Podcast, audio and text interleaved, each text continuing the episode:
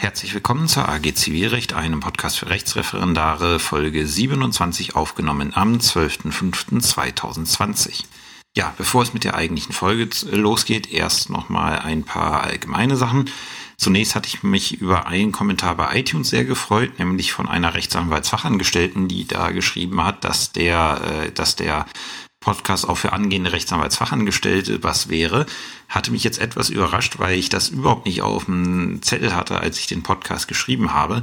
Freut mich natürlich umso mehr, weil ich, äh, wer auf der Seite mal in meinen Lebenslauf geschaut hat, wird gesehen haben, dass ich kurz, aber immerhin auch sieben Monate mal Anwalt gewesen bin. Und ich weiß dementsprechend, wie wichtig und hilfreich eine gute Rechtsanwaltsfachangestellte ist. Und wenn halt da die zukünftige, zukünftige Generation dieses äh, ähm, dieses Berufes äh, diesen Podcast hilfreich findet, dann freut mich das natürlich umso mehr. Und wie gesagt, der Kommentar hatte mich auch sehr gefreut die Anregung, äh, näher was zum Rechtsanwaltsvergütungsrecht zu machen, das, äh, also ich, ich kann den, ich kann den Wunsch verstehen.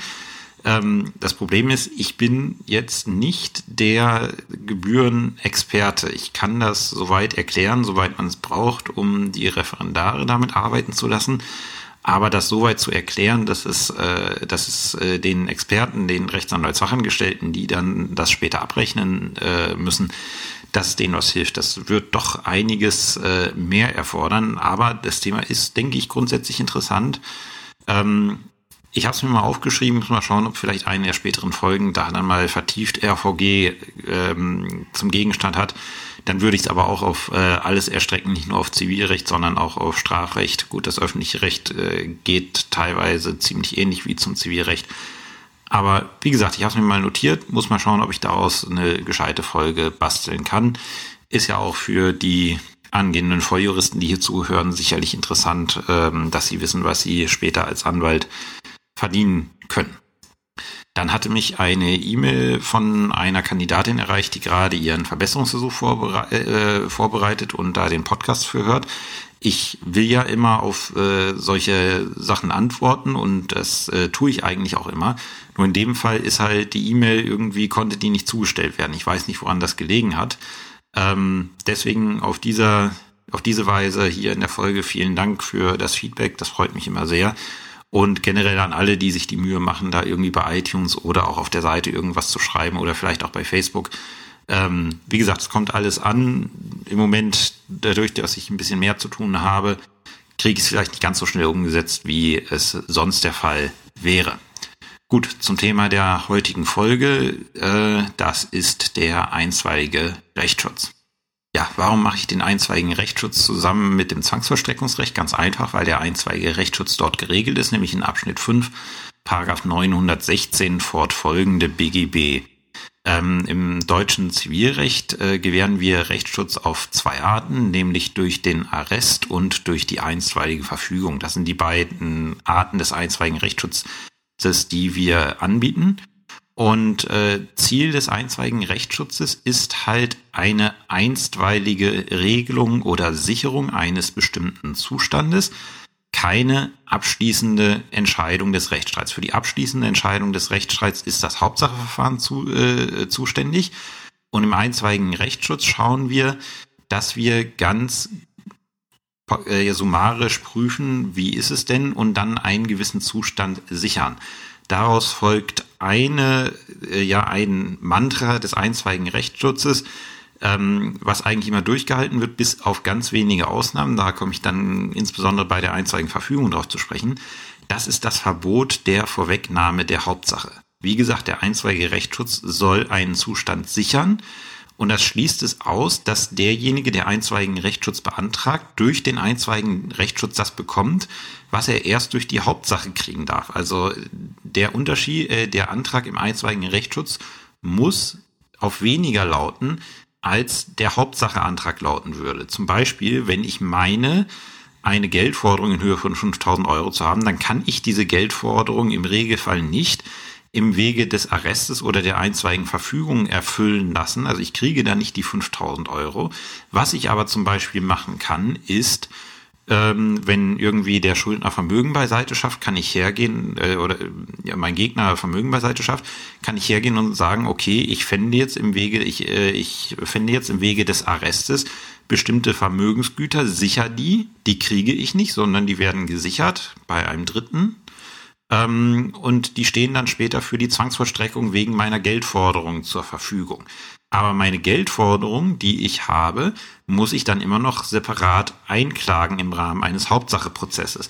Aber damit dann halt am Ende diese, äh, dieses Hauptsacheprozesses auch noch irgendwas da ist, womit ich diese Geldforderung auch tatsächlich, äh, ja, in dass ich diese Geldforderung tatsächlich vollstrecken kann, da bietet dann der einzweige Rechtsschutz Möglichkeiten. Und das ist halt das, was der einzweige Rechtsschutz erreichen möchte. Er möchte eine vorläufige Entscheidung sein, die halt im Hinblick auf ein noch durchzuführendes Hauptsacheverfahren einen bestimmten Rechtszustand regelt oder sichert. Das sind so Begriffe aus dem einstweiligen Verfügungsrecht.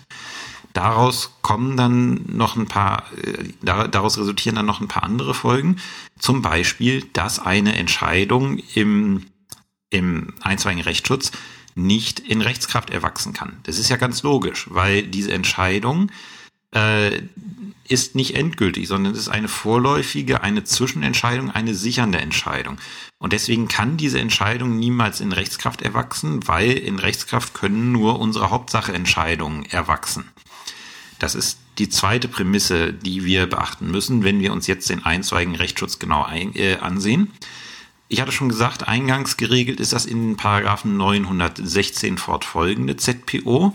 Und der Gesetzgeber hat wieder was gemacht, was er so häufig macht. Er hat äh, damit angefangen, den Arrest zu benennen und hat dann gesagt, dann gibt's noch die einzige Verfügung und für die gelten im Wesentlichen die Arrestvorschriften so weiter. Nichts anderes geregelt ist in den Vorschriften zur einstweiligen Verfügung. Damit hat der Gesetzgeber quasi so das praktisch Relevante umgekehrt, weil der Arrest, der, da gibt's den dinglichen und den persönlichen Arrest, den persönlichen Arrest kann man eigentlich total vergessen. Ähm, den dinglichen Arrest, der ist schon selten. Also wenn der mal vorkommt, ich hatte jetzt im Dezember in Magdeburg, hatte ich mal den zweiten in meiner Laufbahn. Ähm, also wie gesagt, den dinglichen, äh, den dinglichen Arrest, der ist schon selten.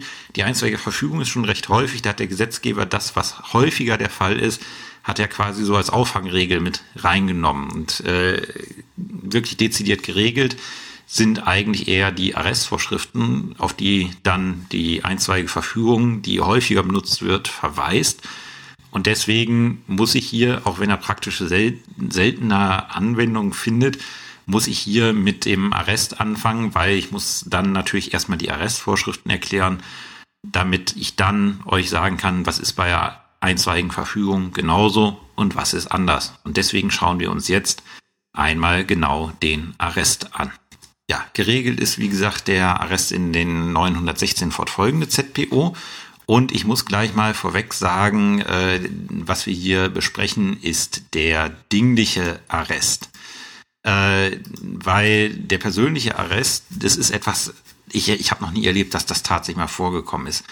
Äh, der ist auch nicht so ganz äh, unproblematisch, der persönliche Arrest, weil man da tatsächlich die Freiheit einer Person äh, beschränkt aufgrund von Geldschulden, wo uns die EMRK ja sagt, das dürfen wir eigentlich nicht machen. Also es ist äh, problematisch.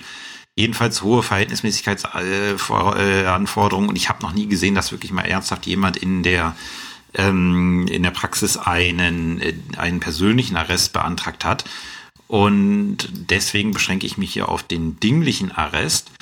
Ähm, der dingliche Arrest ist, äh, ist dann das Mittel der Wahl, wenn ich eine zu sichernde Geldforderung habe. Ich habe eine Geldforderung, wie gesagt, ich nehme wieder meine beliebten 5000 Euro und die möchte ich sichern. Und da sagt Paragraph 916 ZBO, bevor, äh, damit ich einen dinglichen Arrest beantragen kann, brauche ich einen sogenannten Arrestanspruch. Und dieser Arrestanspruch ist ein materiellrechtlicher Anspruch auf Zahlung einer bestimmten Geldsumme. Das bringt 916 Absatz 1 ZPO dadurch auch zum Ausdruck, dass er sagt, der Arrest findet zur Sicherung der Zwangsvollstreckung in das bewegliche oder unbewegliche Vermögen wegen einer Geldforderung oder wegen eines Anspruchs statt, der in eine Geldforderung übergehen kann. Das heißt, ich brauche einen materiellrechtlichen Anspruch gegen den Antragsgegner, Arrestbeklagten, Beklagten, wie auch immer. Der muss nicht tituliert sein. Es reicht einfach, dass ich diesen Anspruch grundsätzlich erstmal habe. Wie man das dann genau darlegt im Verfahren, das machen wir dann ähm, in den Verfahrensgrundsätzen zum einstweiligen Rechtsschutz, die dann nach Arrest und einzige Verfügung in dieser Folge kommen, also in dem Kapitel zwei Kapitel weiter.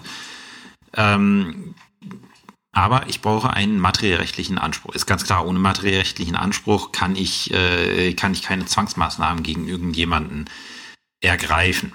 Und das nächste, was ich dann brauche, ist der sogenannte Arrestgrund. Das ist dieses Begriffs Begriffspaar, werden wir auch ähm, bei der einstweiligen Verfügung sehen.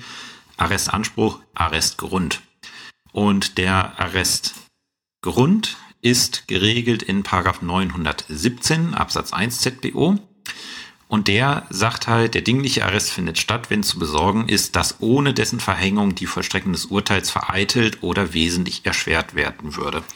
Das ist, wie gesagt, das Beispiel der Schuldner, Arrestgegner, Arrestbeklagter, Antragsgegner, wie man ihn auch immer nennen möchte. Also derjenige, gegen den ich später mal meinen materiellrechtlichen Anspruch vollstrecken möchte, der fängt an, Vermögen beiseite zu schaffen, damit, äh, damit dann eben die Vollstreckung später ins Leere geht. Und das äh, duldet die Rechtsordnung nicht. Und da kann man dann sagen, Moment, also das Grundstück, was du hier beschreiben möchtest, nee, da hauen wir erstmal einen dienlichen Arrest drauf.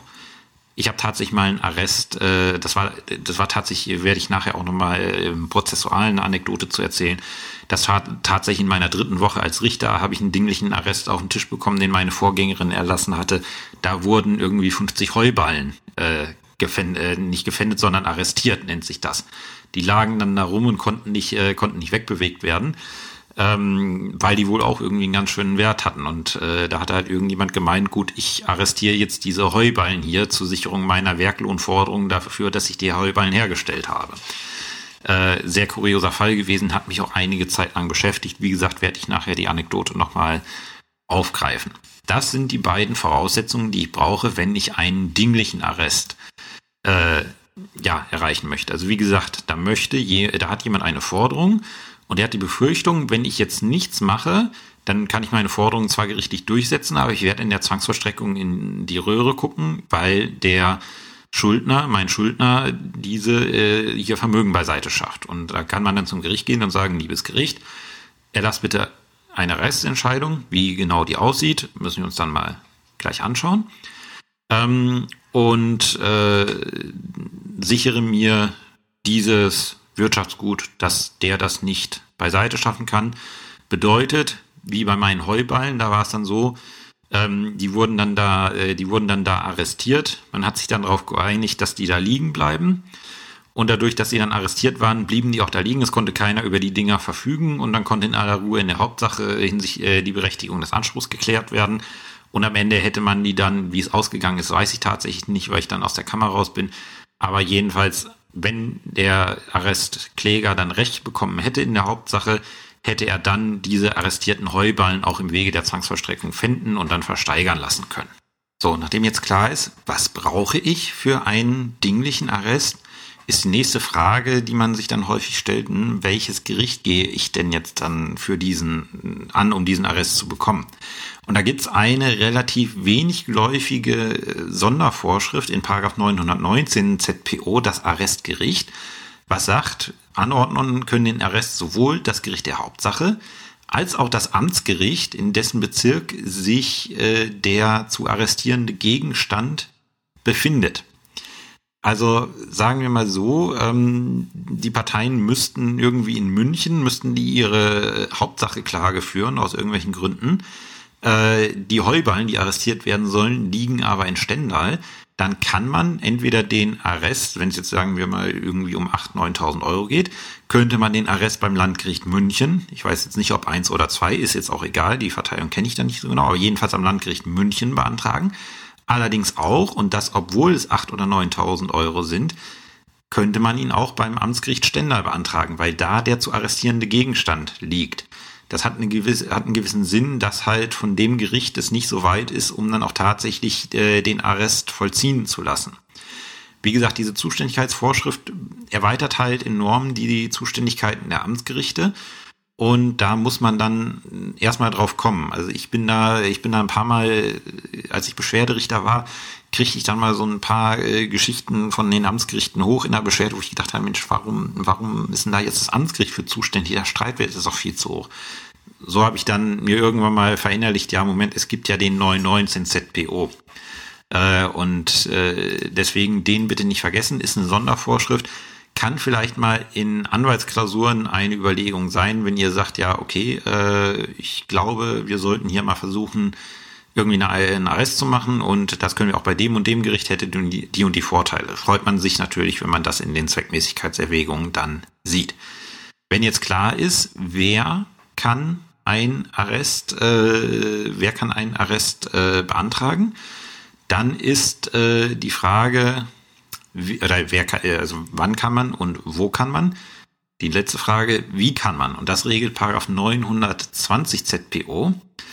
Ähm, was sagt, das, äh, das Gesuch soll die Bezeichnung des Anspruchs unter Angabe des Geldbetrages oder des Geldwertes sowie die Bezeichnung des Arrestgrundes erhalten, äh, enthalten. Ist ja klar.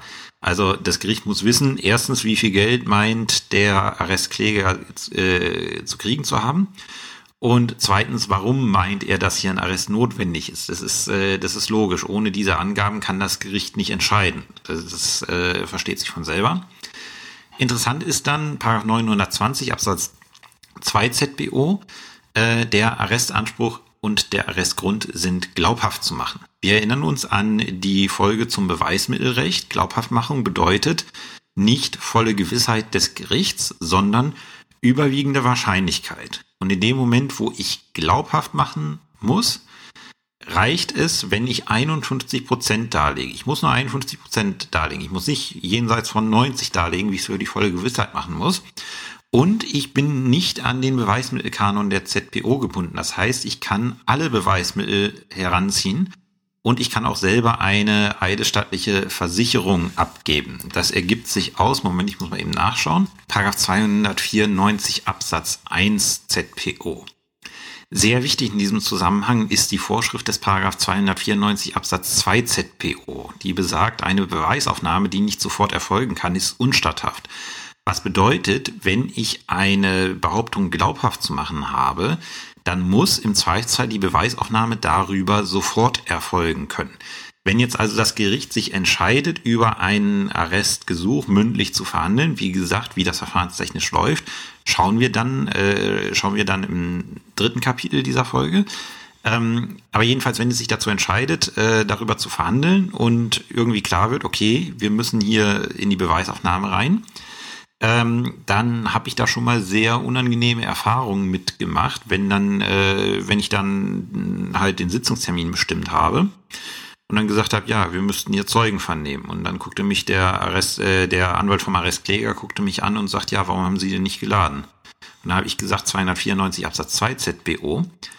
Die Beweisaufnahme muss sofort erfolgen können. Was bedeutet, ich als Gericht lade keine Zeugen, sondern im Rahmen der Glaubhaftmachung, wenn es darauf ankommt, müssen die Parteien ihre Zeugen mitbringen. Das nennt sich Sistieren. Die müssen also im Zweifelsfall den Zeugen zum Gericht mitbringen, dass das Gericht schau auf den Flur gehen kann, schauen, ist der da? Ja, okay, dann können wir vernehmen. Das Gericht lädt bei einer Glaubhaftmachung, wenn eine Tatsache glaubhaft zu machen ist, lädt es keine Zeugen, sondern dann müssen die Parteien die Beweismittel selber mitbringen. Das geht sogar sehr weit, wenn zum Beispiel beantragt wird, Akten irgendwie beizuziehen. Das, ähm, äh, das ist ja eigentlich relativ unkompliziert, kann man sehr einfach machen.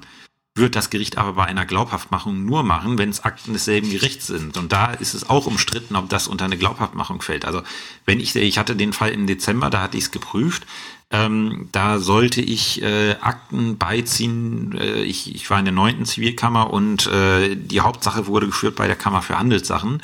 Und ich sollte eine Akte der Kammer für Handelssachen beiziehen. Da habe ich dann geprüft, kann ich das im Rahmen der Glaubhaftmachung? Die überwiegende Ansicht sagt wohl ja, Akten desselben Gerichts kann ich beiziehen. Aber man stelle sich jetzt vor, es wäre eine Akte vom Amtsgericht Magdeburg gewesen, nicht vom Landgericht Magdeburg.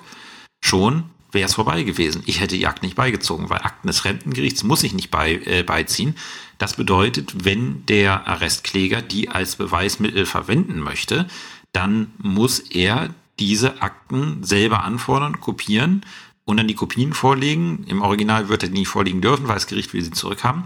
Aber er muss dann halt den Inhalt dieser Akten selber vorlegen. Das ist eine sehr häufige Falle für Anwälte, weil in dem Moment, wo man dann die Zeugen nicht mitbringt und das Gericht sagt zum Beispiel, okay, die eidesstattliche Versicherung reicht mir nicht, ich habe noch Fragen an den und den und man hat den Zeugen nicht auf dem Flur sitzen, dann war es das mit dem Arrest, äh, mit dem Arrest. Dann gibt's den nicht, weil dann die Tatsache nicht glaubhaft gemacht wird. Und wie gesagt, das Gericht ist nicht zu einer Zeugenladung verpflichtet im Rahmen der Glaubhaftmachung. Das ergibt sich aus 294 Absatz 2 ZPO. So, jetzt kriege ich eine Arrestentscheidung, wie die genau aussieht, welche Form die hat. Wie gesagt, drittes Kapitel.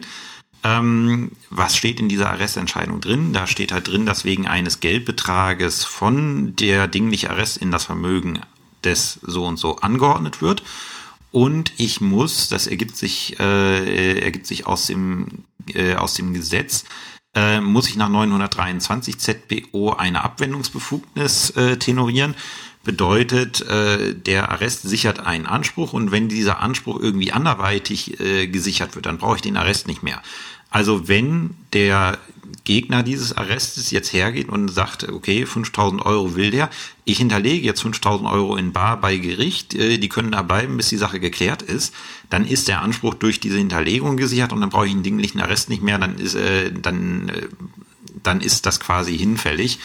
Und das ist halt die, äh, die, äh, ja, die Abwendungsbefugnis nach 923 ZBO. Äh, was noch sehr wichtig ist, ich kriege diesen Arrest vom Gericht. Welche Form auch immer das hat, ist jetzt erstmal egal, aber ich als Arrest, äh, als Arrestkläger, als Antragsteller kriege diesen, diese Arrestentscheidung. Was mache ich damit? Ich muss diese Arrestentscheidung vollziehen lassen. Da gibt es nämlich eine Frist in 929 Absatz 2 ZPO. Wenn ich den Arrest bekomme, dann habe ich einen Monat Zeit, diesen Arrest zu vollziehen. Und der Arrest wird von mir vollzogen, nicht vom Gericht. Das heißt, ich muss dann den Gerichtsverzieher beauftragen, gehe los und vollziehe das Ding. Weil in dem Moment, wo ich damit länger als einen Monat warte, ähm, kann ich das Ding in die Tonne treten, weil dann darf ich ihn nicht mehr vollziehen. Das soll halt verhindern, dass man sich irgendwie auf Vorrat mit Arrestentscheidungen eindeckt und dann irgendwann mal, wenn man meint, jetzt könnte ich die eigentlich mal nutzen, die dann rauszieht. Und da sind dann irgendwie vielleicht drei oder vier Jahre vergangen. Das ist nicht Sinn und Zweck des Arrestes, sondern der will eine schnelle Klärung herbeiführen. Und deswegen darf ich halt nicht, äh, nicht ewig damit zuwarten. Das Gesetz hat da in 929 Absatz 2 ZBO eine Regelung getroffen. Wie gesagt, von Amts wegen passiert da nicht da nichts, sondern da muss ich selber zum Gerichtsverzieher losgehen und sagen, lieber Gerichtsverzieher, hier ist meine Arrestentscheidung, bitte vollziehe die. Und dann geht das seinen Gang. Und wenn das nicht innerhalb eines Monats passiert, ist dieser, ist, äh, muss dieser Arrest aufgehoben werden, weil damit kann ich nichts mehr anfangen. Ich darf diesen Arrest nicht mehr vollziehen. Ganz wichtig, ganz haftungsträchtig für Rechtsanwälte. Wie das mit den Rechtsmitteln und so weiter aussieht, das machen wir dann zusammen mit der einstweiligen Verfügung, weil da ist es im Wesentlichen gleichlautend. Wie gesagt, drittes Kapitel. Und jetzt springen wir einmal zur einstweiligen Verfügung über und schauen uns, wie das damit aussieht. So, die einstweilige Verfügung ist geregelt in, in den Paragraphen 935 fortfolgende ZBO. Und ganz wichtig ist schon mal Paragraph 936 ZBO die sagt, für die einstweilige Verfügung gelten die Vorschriften des Arrestes entsprechend, soweit in den 935 fortfolgenden nichts anderes steht. Das heißt, weitestgehend ist das deckungsgleich mit dem Arrest, es sei denn, es ergibt sich jetzt aus diesen Vorschriften was anderes. Wer damit mal konfrontiert ist, ähm, dem kann ich da die Kommentierung in Zöller zu Paragraph 936 ZPO ans Herz legen. Der sagt nämlich genau, welche, welche Vorschriften sind anwendbar im Rahmen der einstweiligen Verfügung und welche sind es nicht. Das heißt, wenn ihr tatsächlich mal in der Klausur da dran sitzt und ihr müsst irgendwie mit einer einstweiligen Verfügung arbeiten, ähm, wenn ihr da auf die Arrestvorschriften dann Bezug nimmt, müsst ihr immer den 936 davor zitieren, weil das halt die Eingangsvorschrift dafür ist. Ähm, bei der einstweiligen Verfügung ist es jetzt nicht so, dass ich, äh, dass ich eine Geldforderung habe, weil in Geldforderung sichere ich mit dem Arrest, sondern es muss eine andere Forderung sein. die jetzt nicht in Geld besteht. Und nicht nur bei der Leistungsverfügung kann sie auch in Geld bestehen, da kommen wir, äh, da kommen wir dann zu. Ähm, die einzweige Verfügung hat als Voraussetzung, wie beim Arrest auch, einen Verfügungsanspruch. Das ist ein materiellrechtlicher Anspruch, der materiellrechtliche Anspruch auf die Leistung, die ich irgendwie gesichert oder geregelt haben möchte. Und ich brauche einen Verfügungsgrund. Das ist die besondere Dringlichkeit, die äh, jetzt den Erlass einer einstweiligen Verfügung rechtfertigen soll. Und wir unterscheiden im Recht der einstweiligen Verfügung drei Maßnahmen. Die Sicherungsverfügung, die Regelungsverfügung und am Ende die Leistungsverfügung. Wobei die Leistungsverfügung die ist, auf die man am meisten aufpassen muss, weil die ist, äh, die ist ein bisschen tricky, weil die so gegen alle Grundsätze des äh, einstweiligen Rechtsschutzes eigentlich verstößt. Man lässt sie aber trotzdem unter bestimmten Umständen zu. Ich bin damals von meinem EVD gefragt worden, wo liegt jetzt genau der Unterschied zwischen Sicherungsverfügung und Regelungsverfügung. Ich habe damit enorme Probleme, auch in der Praxis da dann drunter zu unterscheiden, weil die Übergänge recht fließend sind. Man kann dann so bestimmte Sachen als, äh, als sichernd ansehen. Man kann auch sagen, ja, irgendwie ist aber auch eine Regelungsgeschichte. Äh, äh, das ist, äh, für mich ist es immer schwierig auseinanderzuhalten. Ich werde es versuchen, hier mal zu erklären, aber wie gesagt, nicht, äh, nicht wundern, wenn das komisch klingt, weil es ist schwer auseinanderzuhalten. Die Sicherungsverfügung ist geregelt in 935 ZPO und da muss der Verfügungsanspruch auf eine Individualleistung lauten, die nicht in Geld besteht und auch nicht in eine Geldleistung umgewandelt werden kann. Zum Beispiel eine Herausgabe, eine Auflassung, Grundbuchberichtigungsanspruch kann sein. Und als Verfügungsgrund brauchen wir bei der Sicherungsverfügung die Besorgnis, dass durch Veränderung des bestehenden Zustandes äh, die Verwirklichung des Anspruchs vereitelt oder wesentlich erschwert wird. Wie zum, Be äh, zum Beispiel, ich habe einen Anspruch auf Grundbuchberichtigung, das Grundbuch ist, ist unrichtig, ich müsste da als Eigentümer drinstehen, es steht aber wer anderes als Eigentümer drin. Und ich kriege mit, hm, der will das Grundstück ver äh, veräußern. Und wir erinnern uns alle, ähm, öffentlicher Glaube ans Grundbuch, wenn er das veräußert, ist das Ding weg, das kriege ich nicht wieder wie kann ich das jetzt verhindern? Und dann kann ich im Rahmen einer Sicherungsverfügung hergehen und sagen, liebe, äh, liebes Gericht, ich möchte im Rahmen einer einstweiligen Verfügung eine Vormerkung des Grundstücksberichtigungsanspruches äh, eingetragen haben in das Grundbuch.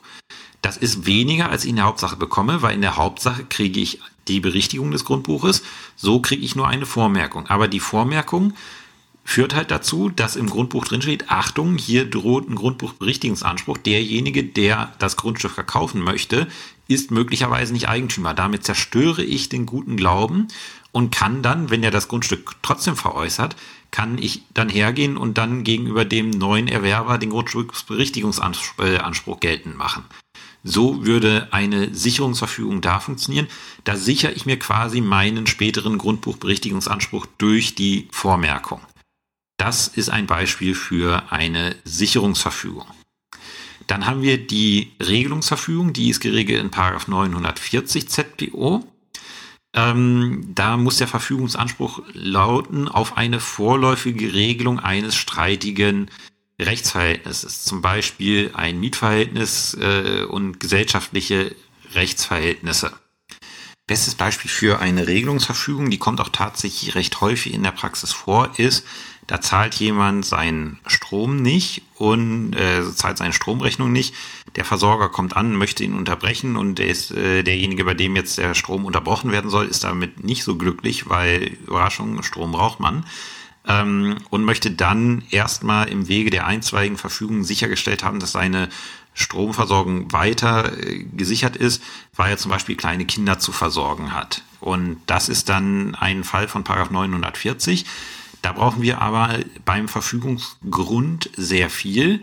Ähm, nämlich, da muss dann die Regelungsverfügung zur Abwendung wesentlicher Nachteil und Verhinderung drohender äh, Gewalt äh, verhältnismäßig sein. Also müssen wir genau hinschauen, ob wir die erlassen.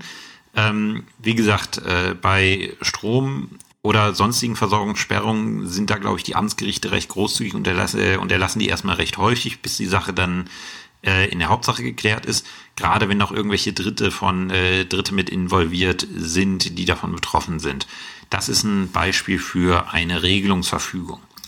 Und dann haben wir zu guter Letzt die Leistungsverfügung, die ist gesetzlich nicht geregelt, ergibt sich aber aus Paragraph 940 ZPO analog.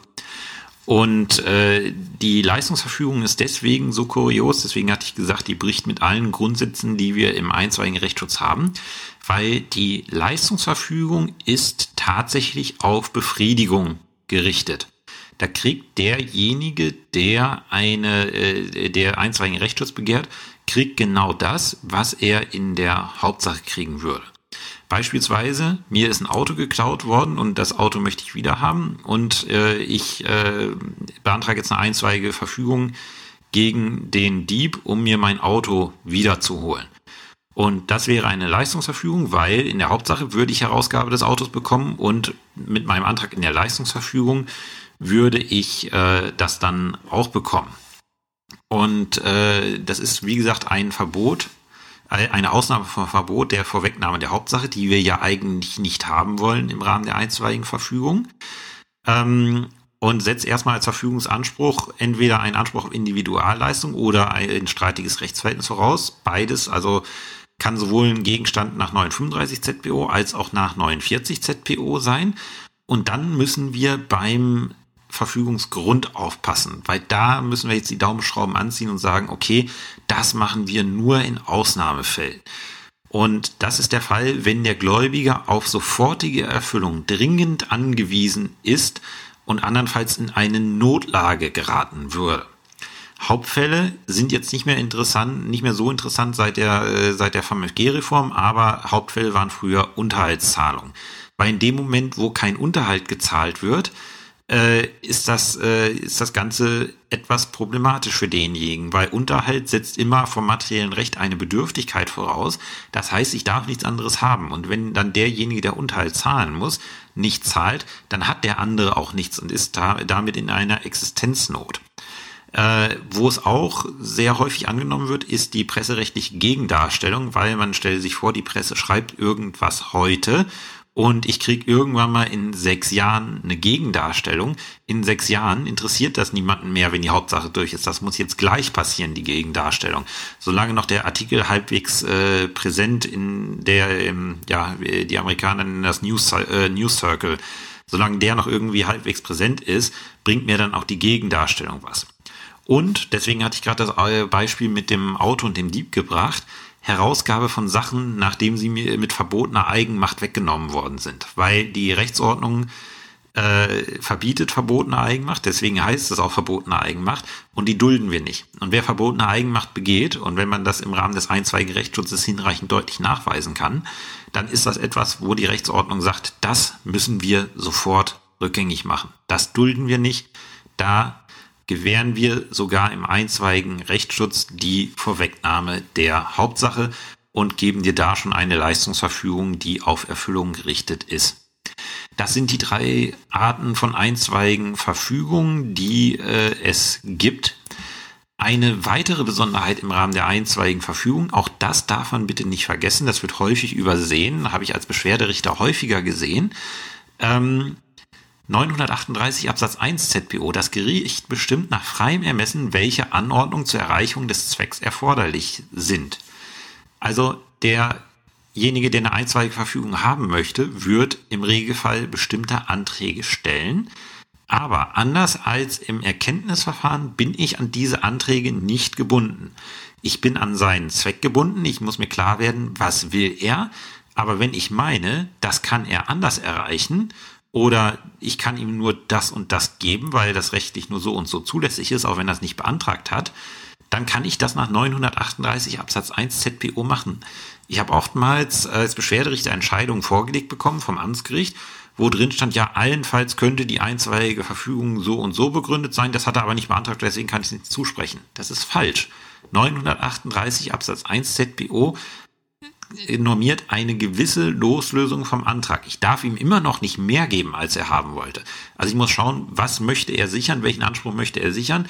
Wenn er jetzt äh, zum Beispiel nur den, äh, den Anspruch für dieses eine Auto sichern möchte und ich erfahre irgendwie, da ist noch ein anderes Auto geklaut worden, dann kann ich ihm nicht eine Sicherung für zwei Autos zusprechen. Das würde über seinen Sicherungszweck hinausgehen. Aber wenn ich zum Beispiel sage, ähm, äh, das Auto soll da und dahin, aber ich sage, nee, du kriegst es direkt selber, wäre das nach 938 ZBO zulässig. Oder er sagt, er möchte das Auto selber haben, ich habe aber mit der verbotenen Eigenmacht Probleme, sage aber, okay, ähm, dass du den Herausgabenanspruch hast, das ist äh, für mich hinreichend glaubhaft. Ich gebe dir nicht das Auto, sondern ich mache weniger.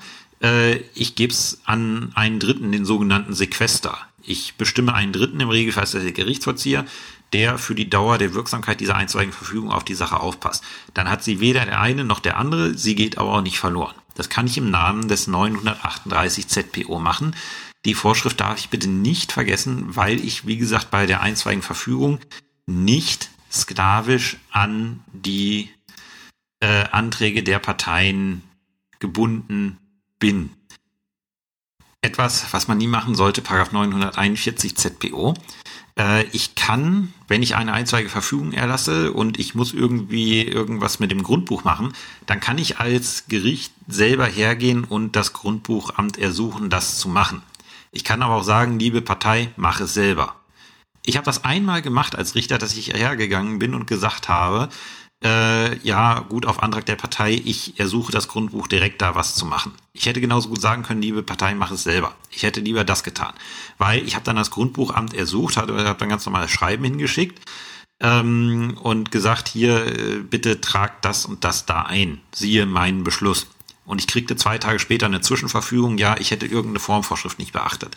Es ist eine verdammt schlechte Idee, als jemand, der es für gewöhnlich nicht macht, mit irgendwelche Anträge beim Grundbuch zu stellen, weil es gibt dann tatsächlich irgendwie eine öffentliche Be Beglaubigung, die man nicht berücksichtigt hat. Und dann fängt das Grundbuchamt zu Recht an rumzumonieren. Und ich habe dann irgendwie eine Dreiviertelstunde mit dem Rechtspfleger von diesem Grundbuchamt äh, telefoniert, der dann irgendwie schon halb verzweifelt war, bis er mir dann erklärt hatte, was er denn jetzt von mir alles in welcher Form braucht, damit er die jetzt meinem Ersuchen nachkommen kann, diese, diese Eintragung zu vollziehen. Und das Problem hätten wir alle nicht gehabt, wenn ich einfach gesagt hätte, nee, lieber Verfügungskläger, Antragsteller, mach ich nicht, mach selber dann muss der sich drum kümmern und dann darf der sich mit dem Grundbuchamt rumschlagen. Also wie gesagt, meine heiße Empfehlung für alle diejenigen, die hier Richterinnen, Richter werden wollen und mal eine äh, einstweilige Verfügung auf den Tisch kriegen, äh, kriegen sollten, macht von Paragraph 941 ZBO keinen Gebrauch. Das ist nicht schön, wenn man da mal tatsächlich, äh, tatsächlich drin ist und dann auch wieder eine gesonderte Zuständigkeitsvorschrift beachten. 942 ZBO, nämlich in dringenden Fällen kann das Amtsgericht, in dessen Bezirk sich der Streitgegenstand befindet, eine einstweilige Verfügung erlassen. Und da auch wieder unter, wie heißt es, unter Missachtung, nicht Missachtung, aber ohne, dass es jetzt irgendwie auf die Höhe des Streitgegenstandes ankäme. Deswegen, ähm, deswegen halt äh, das berücksichtigen. Und wir haben auch noch eine andere äh, Bestimmung des Gerichts der Hauptsache 943 Absatz 1 ZBO. Ähm, da kann das Gericht der Hauptsache, also man stellt sich vor, wir haben jetzt äh, Hauptsacheprozess schon anhängig, der ist in erster Instanz entschieden worden, eine der beiden Seiten geht in Berufung. Und jetzt passiert irgendwie was in der Zwischenzeit, was jetzt dazu führt, dass irgendwer eine einzweige Verfügung beantragt. Und dann ist Gericht der Hauptsache tatsächlich das Berufungsgericht, weil da gerade die Hauptsache anhängig ist. Das ergibt sich aus 943 Absatz 1 ZPO. Und zu guter Letzt äh, darf man das nicht vergessen. Es gibt in 945 eine Schadensersatzpflicht. Das ist ein materieller Anspruch, der tatsächlich im Prozessrecht steht. Großer, äh, großer Tipp für die ähm, mündliche Prüfung. Ähm, wenn ich eine, äh, eine einzweige Verfügung oder auch einen Arrest, das gilt für beides, erwirke und das Ding wird mir später aufgehoben, weil es irgendwie zu Unrecht ergangen ist und da, äh, da entsteht ein Schaden raus, dann bin ich nach 945 ZPO verpflichtet, diesen Schaden zu ersetzen. Sein materieller, materiellrechtlicher Anspruch, der tatsächlich in der ZPO geregelt ist, ist immer so eine Exotenfrage, die man gerne in der mündlichen Prüfung bringt. So viel jetzt zur einstweiligen Verfügung. Jetzt haben wir geklärt, wie kriege ich Arrest einstweilige Verfügung? Was ist das? Was ist der Unterschied? Ich hoffe, ich habe den Unterschied zwischen Sicherungs- und Regelungsverfügung mal deutlich gemacht. Wahrscheinlich nicht, aber ich habe zumindest mein Bestes versucht. Und zu guter Letzt kommen wir jetzt auf das Verfahren. Und das Verfahren ist so das, was den meisten Referendaren Probleme macht. Deswegen wollen wir darauf jetzt noch ein Kapitel verwenden. Was den einstweiligen Rechtsschutz bei Referendaren so, ich sage jetzt mal in starken Anführungszeichen, beliebt macht, wo es die meisten Probleme mit gibt, ist tatsächlich, äh, dass das Verfahren sehr vertrackt sein kann und je nach Verfahrensart dann auch unterschiedliche Rechtsmittel möglich sind. Das ist sehr komplex, wenn man da das erstmal drauf schaut. Ähm, die Kernnorm dafür ist Paragraph 922 ZPO. Erstmal, das hatte ich jetzt vergessen zu sagen, das äh, dürfen wir nicht vergessen. Ähm, oder darf ich nicht vergessen. Äh, eine Vorschrift, die ich vorhin übersehen habe, die jetzt aber hier auch wirklich besser passt. Paragraph 920 Absatz 3 ZPO. Das, da steht drin, das Arrestgesuch kann vor der Geschäftsstelle zu Protokoll erklärt werden. Und diese Vorschrift gilt auch über die Verweisungsvorschrift im Rahmen der einstweiligen Verfügung, gilt also für Arrest und einstweilige Verfügung. Das klingt jetzt so unscheinbar, aber ähm, Prozesshandlungen, die ich zu, äh, die ich vor Protokoll, äh, zu Protokoll der Geschäftsstelle erklären kann, unterliegen nicht dem Anwaltszwang. Das bedeutet, wenn ich ein Arrestgesuch oder einen äh, Antrag auf einstweilige Verfügung stelle, kann ich den sogar beim Landgericht ohne Anwalt stellen, weil ich den zu Protokoll der Geschäftsstelle erklären kann. Das Gericht hat dann wieder eine Möglichkeit, mich in Anwaltszwang reinzubringen. Das, dazu komme ich jetzt. Äh, aber grundsätzlich, wenn mir am Landgericht eine Naturalpartei schreibt, ich möchte einen Arrest haben, kann ich mich nicht hinstellen und sagen, haha, du hast keinen Anwalt. Nein, damit muss ich mich tatsächlich auseinandersetzen. Äh, ist mir auch einmal passiert, als ich dann irgendwie einen Antrag auf einstweilige Verfügung in Stendal am Landgericht vorgelegt bekommen hatte, der dann handgeschrieben war von der Partei, habe ich erstmal ganz blöd geguckt und das Gesetz aufgeschrieben, geht das denn? Und stellte fest, ja, okay, 920 Absatz 3 äh, zu Protokoll der Geschäftsstelle kann er selber machen. Und dann musste ich mich damit auseinandersetzen. War natürlich nicht schlüssig. Ähm, ja, also, wie Jetzt kommt ein Arrestgesuch oder ein Antrag auf einstweilige Verfügung. Das ist, äh, da, das ist verfahrenstechnisch gleich äh, entschieden. Was kann das Gericht machen? Paragraph 922 ZPO. Die erste Möglichkeit ist, es, das Gericht kommt zum Schluss, Arrestgrund, Verfügungsgrund, Verfügungsanspruch, Arrestanspruch sind nicht glaubhaft gemacht, an diesem Arrest ist nichts dran. Dann wird es den Antrag durch Beschluss zurückweisen ähm, und es ist ganz wichtig, diese Vorschrift zu kennen, 922 Absatz 3 ZPO. Dieser Beschluss wird der Gegenseite nicht bekannt gemacht. Wäre ja auch irgendwie blöd, weil möglicherweise ist das irgendwas, was man beheben kann. Und dann hat man die Gegenseite vorgewarnt und gesagt, hier, der hat schon mal versucht, gegen dich einen Arrest zu beantragen. Da ist sie vorgewarnt und kann vielleicht irgendwie doch noch was machen. Deswegen sagt das Gesetz, diese ablehnenden Beschlüsse werden der Gegenseite nicht bekannt gemacht. Welches Rechtsmittel hat derjenige, der ein Arrest, äh, der dieses Gesuch gestellt hat? Der kann dagegen sofortige Beschwerde einlegen. So. Jetzt der Fall, das Gericht sagt, ja gut, könnte was dran sein. Was hat das Gericht für Möglichkeiten? Es kann den Arrest im Beschlusswege erlassen dann, oder die einstweilige Verfügung im Beschlusswege erlassen. Also es gewährt den einstweiligen Rechtsschutz im Beschluss ohne ähm, ohne Anhörung der Gegenseite. Sagt, okay, das, was ich hier gelesen habe, das überzeugt mich, ich mache das so. So, er, er lässt einen Beschluss. Den Beschluss gibt es dann dem Antragsteller, wie er dann heißt, und der muss ihn dann vollziehen lassen.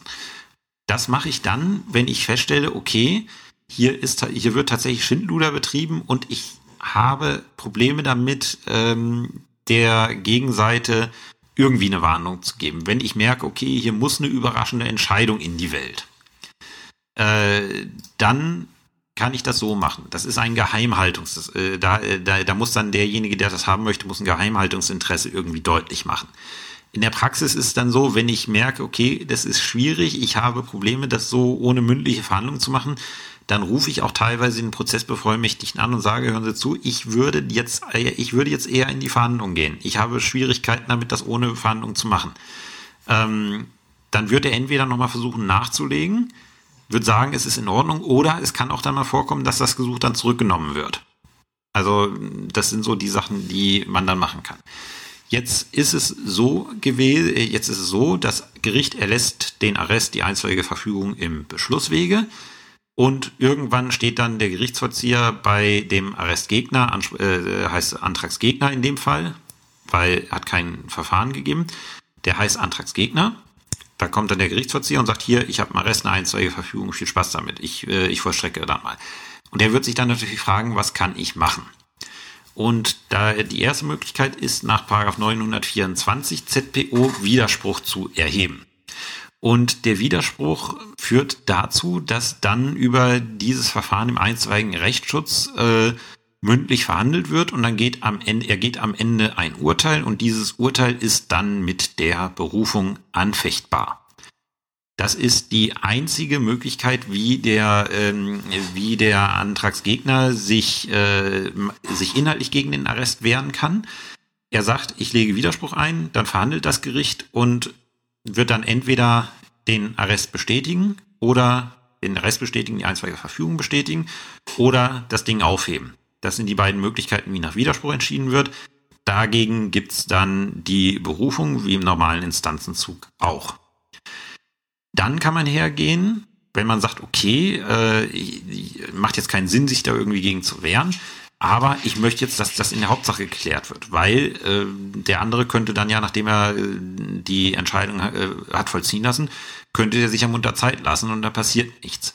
Das ist dann 926 ZPO, die Anordnung der Klageerhebung. Dann, äh, dann beantragt derjenige, gegen den die Entscheidung ergangen ist, sagt, okay, ich schluck das jetzt erstmal, aber ich will es geklärt haben. Ich beantrage, dass demjenigen, der das hier verzapft hat, eine Frist zur Klageerhebung gesetzt wird. Und wenn er innerhalb dieser Frist keine Klage erhebt, äh, wird der Arrest aufgehoben oder die einstweilige Verfügung aufgehoben. Das bringt mich wieder zu dieser Anekdote in Stendal. Wie gesagt, dritte Woche als Richter die dritte Woche ist so, war so bei mir, da, da fing es langsam an Spaß zu machen. Ich hatte am 2. Mai angefangen, also war sowieso eine kurze Woche wegen dem Mai-Feiertag.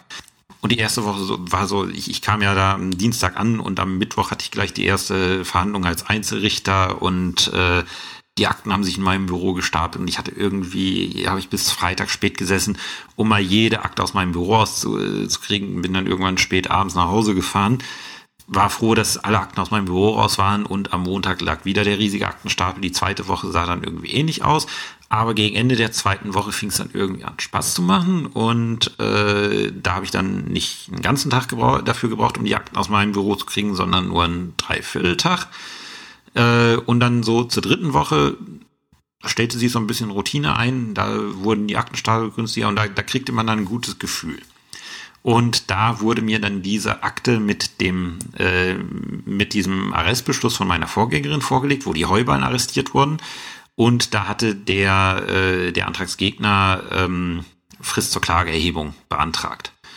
Und ist dann so, wenn man als neue Proberichter reinkommt und noch nicht ein Jahr im Dienst gewesen ist, sind alle Sachen Kammersachen. Das heißt, diesen Beschluss musste dann die Kammer machen. Und ich habe dann gesagt, gut, ich war dann ganz stolz, dass ich das mit der Frist zur Klageerhebung gefunden hatte, weil wir waren mir auch nicht so präsent, habe einen schönen Beschluss gemacht, wo ich extensiv, teilweise zu extensiv begründet habe, welche Frist jetzt für die Klageerhebung angemessen ist und habe das meinem Vorsitzenden vorgelegt und der kam dann am Nachmittag grinsend mit der Akte und meinte, ja, da haben sie ja sehr schönen Beschluss geschrieben. Ich freute mich schon inhaltlich und dann sagte er, ja, aber das haben sie übersehen, 926 ZBO, die Frist der Klageerhebung, ist dem Rechtspfleger zugewiesen. Das macht der Rechtspfleger. Ähm, wir können zwar das machen, was der Rechtspfleger macht. Als Richter können wir die Aufgaben des Rechtspflegers wahrnehmen, aber ich will hier keine Präzedenzfälle schaffen. Deswegen äh, packen Sie mal Ihren Beschluss ins Schredderpapier und verfügen in der Akte Frau Rechtspflegerin mit der Bitte um Entscheidung des Antrags.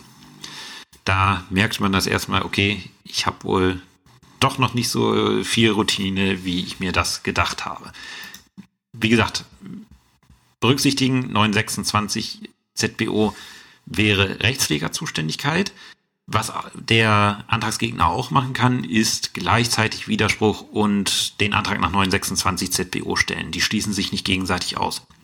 Weil er kann ja sagen, ich bin sowohl inhaltlich nicht einverstanden und zweitens, ich will auch, dass das in der Hauptsache geklärt wird Beides nicht ausschließbar.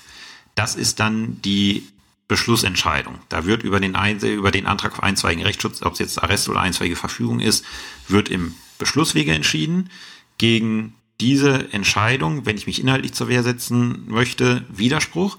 Das führt dazu, dass mir nachträglich mein rechtliches Gehör gewährt wird, eine Endentscheidung durch Urteil ergeht und dieses Urteil ist dann mit der Berufung anfechtbar. Und die dritte Möglichkeit ist, dass das Gericht sagt, hm, kann was dran sein, muss nicht dran sein. Ich will hier vielleicht von, ich will den einen Zeugen, der hier die eidesstattliche Versicherung abgegeben hat, den will ich vielleicht mal persönlich hören. Ich mache das nicht im Beschlusswege. Ich gehe in die mündliche Verhandlung. Besagter Vorsitzender, ein Ständer, hat zu mir gesagt, die einzige Möglichkeit, wie Sie, äh, wie Sie einstweiligen Rechtsschutz im Beschlusswege kriegen, ist, wenn jemand mit dem Kopf unterm Arm reinkommt. Ansonsten hat er gesagt, gehen Sie immer in die mündliche Verhandlung. Habe ich mir tatsächlich zu Herzen genommen. Ich äh, kann, glaube ich, an einer Hand abzählen, wann ich meine einstweilige Verfügung im Beschlusswege erlassen habe. Das habe ich äußerst äußerst selten gemacht und mache ich auch äußerst ungern. Wie gesagt, ähm, einmal, einmal ging es darum, da hatte ich wirklich eine äh, da hatte ich wirklich einer, ging es um die Sanierung eines Schwimmbades und ähm, das Problem war, die stritten sich darum, dass da irgendwas mangelhaft war und da sollte jetzt ein Gutachter drüber schauen. Ähm, und die eine Seite hat, hatte gesagt, ja, ich äh, am Montag äh, packe ich jetzt Wasser rein und äh, dann kann der Gutachter das nicht mehr sehen. Und dann kriegte ich am Donnerstag eine einstweilige Verfügung. Und die war auch recht gut geschrieben, wo ich gesagt habe, ja, ähm, die würde ich eigentlich so erlassen. Was habe ich gemacht? Ich habe den Antragsgegnervertreter, der mir bekannt war, weil es äh, das Hauptverfahren um diesen Mangel lief schon bei einer unserer Kammern. Ich habe den angerufen und gesagt, hören Sie zu, ich habe hier einen Antrag auf Erlass einer einstweiligen Verfügung. Ähm, so wie der, die Sache jetzt steht, müsste ich die erlassen und Ihnen untersagen, da am Montag Wasser in das Becken zu füllen. Können Sie das morgen am Freitag verhandeln? Er hat gesagt, ja, kann ich hat dann denselben Tag noch geschrieben und dann habe ich halt einen Termin am Freitag gemacht, habe mir beide Seiten angehört und habe danach tatsächlich die einstweilige Verfügung durch Urteil abgelehnt.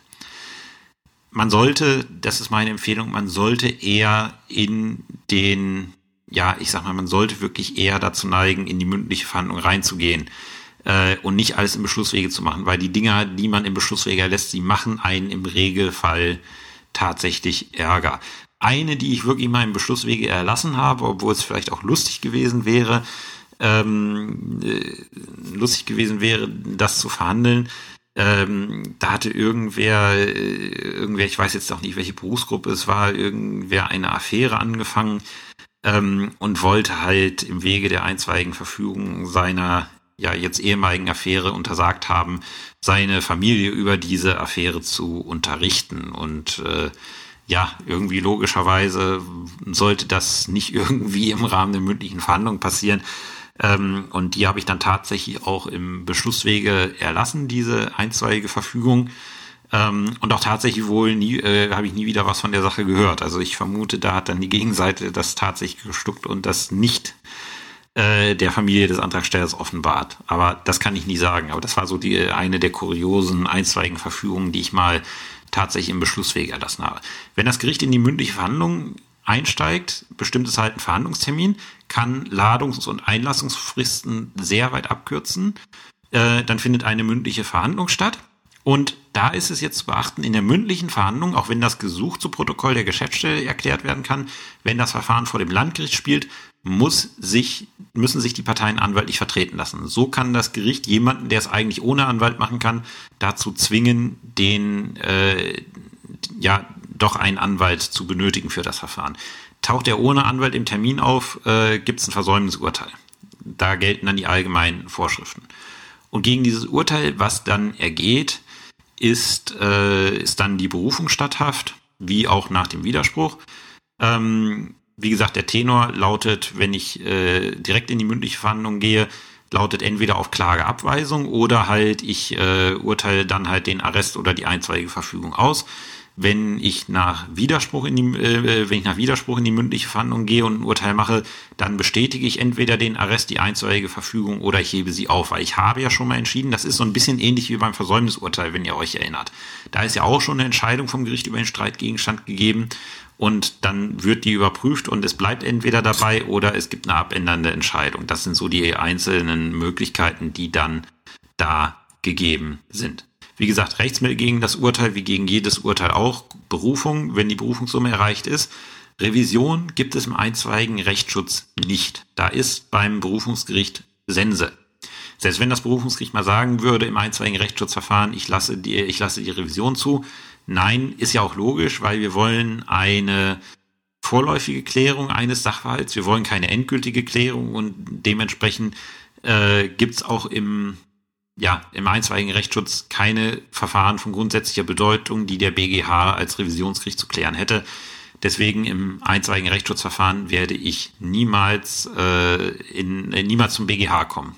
Weder über die Revision noch über die Rechtsbeschwerde, wenn ich eine Beschwerdeentscheidung habe, die ich anfechten möchte. Es kommt also darauf an, für die Rechtsmittel, was ist für eine Entscheidung ergangen. Deswegen nochmal die Zusammenfassung. Wird der Antrag auf einstweiligen Rechtsschutz durch Beschluss abgelehnt, sofortige Beschwerde. Für denjenigen, der es beantragt hat, Antragsteller. Wie die heißen, da gibt es jetzt nochmal ein viertes Kapitel zu, wo ich das darstelle, die Besonderheiten. So, ist die, ist der Antrag im Beschlusswege ist im Antrag im Beschlusswege stattgegeben worden vom Gericht. Widerspruch oder Antrag auf Fristsetzung zur Klageerhebung oder beides. Widerspruch führt zu mündlicher Verhandlung, führt zu Urteil, führt zu Möglichkeit der Berufung. Ist das Gericht direkt in die mündliche Verhandlung gegangen, hat diesen, äh, hat diesen einstweiligen Rechtsschutz also nicht im Beschlusswege erlassen, sondern geht in die mündliche Verhandlung, bedeutet das, mündliche Verhandlung führt zu Urteil, Urteil führt zur Möglichkeit der Berufung und Nachberufung ist Sense. Das sind die unterschiedlichen Möglichkeiten, die wir haben. Und abschließend zum einstweiligen Rechtsschutz noch die Besonderheiten in Rubrum und äh, in den Entscheidungsgründen, die da zu beachten sind nochmal ein kurzes extra Kapitel dazu. Ja, genannt habe ich dieses Kapitel Formalien. Ähm, ihr merkt schon, dass ich die ganze Zeit mit den Parteibezeichnungen rumeiere. Das hängt damit zusammen, dass die Parteibezeichnungen im einstweiligen Rechtsschutz unterschiedlich sind. Je nachdem, was für einen einstweiligen Rechtsschutz ich habe und in welcher Verfahrenskonstellation ich bin. Ähm, Gehen wir davon aus, wir haben eine Beschlussentscheidung. Also das Gericht sagt entweder, ich lehne den Antrag auf einstweiligen Rechtsschutz, sei es jetzt egal, ob es eine einstweilige Verfügung oder ein Arrest ist, ich lehne diesen Antrag ab oder ich gebe ihm statt. Auch da ist egal, ob es einstweilige Verfügung oder Arrest ist. Dann heißen die Parteibezeichnungen Antragsteller, Antragsgegner. Jetzt kommt ein Widerspruch gegen, also wir haben jetzt eine stattgebende Entscheidung. Ähm, jetzt kommt ein Widerspruch. Das heißt, wir gehen in die mündliche Verhandlung. Und da gibt es jetzt einen Unterschied, ob ich einen Arrest, äh, Arrest oder eine einstweilige Verfügung habe. Wenn ich in die mündliche Verhandlung gehe, entweder auf Widerspruch oder auch wenn das Gericht von selber in die mündliche Verhandlung geht, dann heißt, äh, dann heißen die Parteien, derjenige, der den Arrest haben möchte, heißt Arrestkläger. Derjenige, der die einstweilige Verfügung haben möchte, heißt Verfügungskläger und die Gegenseite heißt dann dementsprechend Verfü äh, Arrestbeklagter oder Verfügungsbeklagter, je nachdem, in welcher Verfahrensart ich bin. Was ist im Rubrum zu beachten? Erstens natürlich, dass sich die Parteien dann entweder als Antragsteller, Antragsgegner, Verfügungskläger, Verfügungsbeklagter und so weiter bezeichne. Aber auch der Eingangssatz ist unterschiedlich. Der heißt nämlich nicht in dem Rechtsstreit, weil wir führen keinen Rechtsstreit. Der Rechtsstreit ist die Hauptsache, sondern das heißt entweder in dem Arrestverfahren oder in dem Verfahren auf Erlass einer einstweiligen Verfügung, dem einstweiligen Verfügungsverfahren und so weiter. Ich weiß, es gibt vereinzelte Meinungen, die sagen, man müsste auch sagen, das wäre in dem Rechtsstreit, halte ich aber nicht für richtig, weil das äh, Gesetz da eigene Verfahrensvorschriften für vorsieht und es ist was anderes. Was ist im Tenor zu beachten? Wie gesagt, Tenorierung habe ich schon gesagt. Entweder, wenn es direkt in die mündliche Verhandlung geht, erlasse ich dann die einstweilige Verfügung, den Arrest und tenoriere das entsprechend. Oder der Antrag lautet, ich äh, oder der Tenor lautet in der Hauptsache, die Klage wird abgewiesen, wie beim Urteil auch. Ist es ein Beschluss, heißt es, der Antrag wird zurückgewiesen. Dann gibt es eine Kostenentscheidung. Die Kostenentscheidung richtet sich nach den 91 fortfolgenden ZPO, wie ihr es schon kennt. Und das, die einzig gute Nachricht im einstweiligen Rechtsschutz für alle Referendare ist, im einstweiligen Rechtsschutz muss man keine Entscheidung über die vorläufige Vollstreckbarkeit treffen, weil die Entscheidungen, die im einstweiligen Rechtsschutz ergehen, sind von ihrem Sinn und Zweck Kraftgesetzes vorläufig vollstreckbar. Es würde keinen Sinn machen, ein, äh, ein Sicherungsinstrument zu schaffen, ähm, was ich erst benutzen kann, wenn ich nochmal irgendwie eine Sicherheit leisten muss. Also wenn es so dringend ist, dass wir dieses Instrument benutzen müssen, Deswegen äh, muss das Gesetz auch sagen, okay, dann kann ich auch sofort losziehen. Also keine Entscheidung zur vorläufigen Verstreckbarkeit. Ähm, Im Tatbestand gibt es keine Besonderheiten, das stellt man da wie immer. Ein paar Besonderheiten gibt es in der Formulierung der Entscheidungsgründe und da muss man aufpassen, weil da kann es einem schnell passieren, dass man so formuliert, dass einem der Korrektor dran schreibt, Sie haben das Wesen des einstweiligen Rechtsschutzes nicht verstanden. Das ist nämlich dann, wenn man hergeht und sagt, äh, in, im Obersatz in den Entscheidungsgründen, der Verfügungskläger hat einen Anspruch gegen den Verfügungsbeklagten auf das und das. Und dann schreibt man als Korrektor dahinter falsch. Sie haben das Wesen des einstweiligen Rechtsschutzes nicht verstanden. Weil wir entscheiden im einstweiligen Rechtsschutz nicht, ob ein Anspruch besteht oder nicht. Das ist nicht unsere Aufgabe. Wir haben nur etwas zu sichern. Wir haben vorläufig etwas zu entscheiden.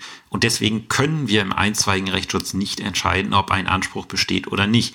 Das bedeutet, ich muss nicht entscheiden, ob ein Anspruch besteht, sondern ich muss als Obersatz schreiben, der Verfügungskläger hat einen Verfügungsanspruch auf das und das gegen den Verfügungsbeklagten glaubhaft gemacht.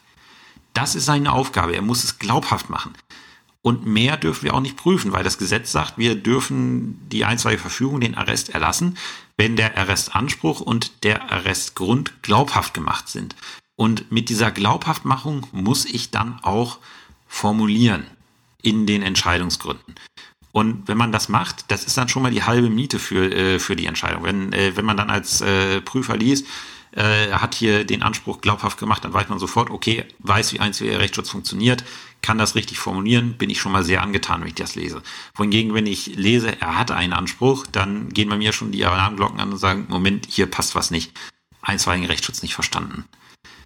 Das ist eigentlich alles, was ihr bei den Formalien dann zum einstweiligen Rechtsschutz beachten müsst. So, das war's wieder für die Woche. Ich bin, ich weiß, ich bin ein bisschen, spät, äh, bisschen spät dran. Ich hatte, ähm, ich hatte jetzt am Wochenende hatte ich noch Klausuren für meine AG korrigiert. Das bringt mich dann immer so ein bisschen aus dem Zeitplan. Deswegen kann es auch vorkommen, dass jetzt noch mal ein paar Mal die Folge irgendwie mitten in der Woche kommt. Macht ja nichts. Ähm, ich muss mal schauen, was jetzt nächste Woche ansteht. Ich habe so das Gefühl, dass ich wahrscheinlich ähm, weil es auch gerade für, mein, äh, für meine AG passt, äh, das Zustellungsrecht und das Recht der Wiedereinsetzung mit euch machen werde. Habt bis dahin eine schöne Zeit, bleibt gesund und bis zum Wochenende. Tschüss.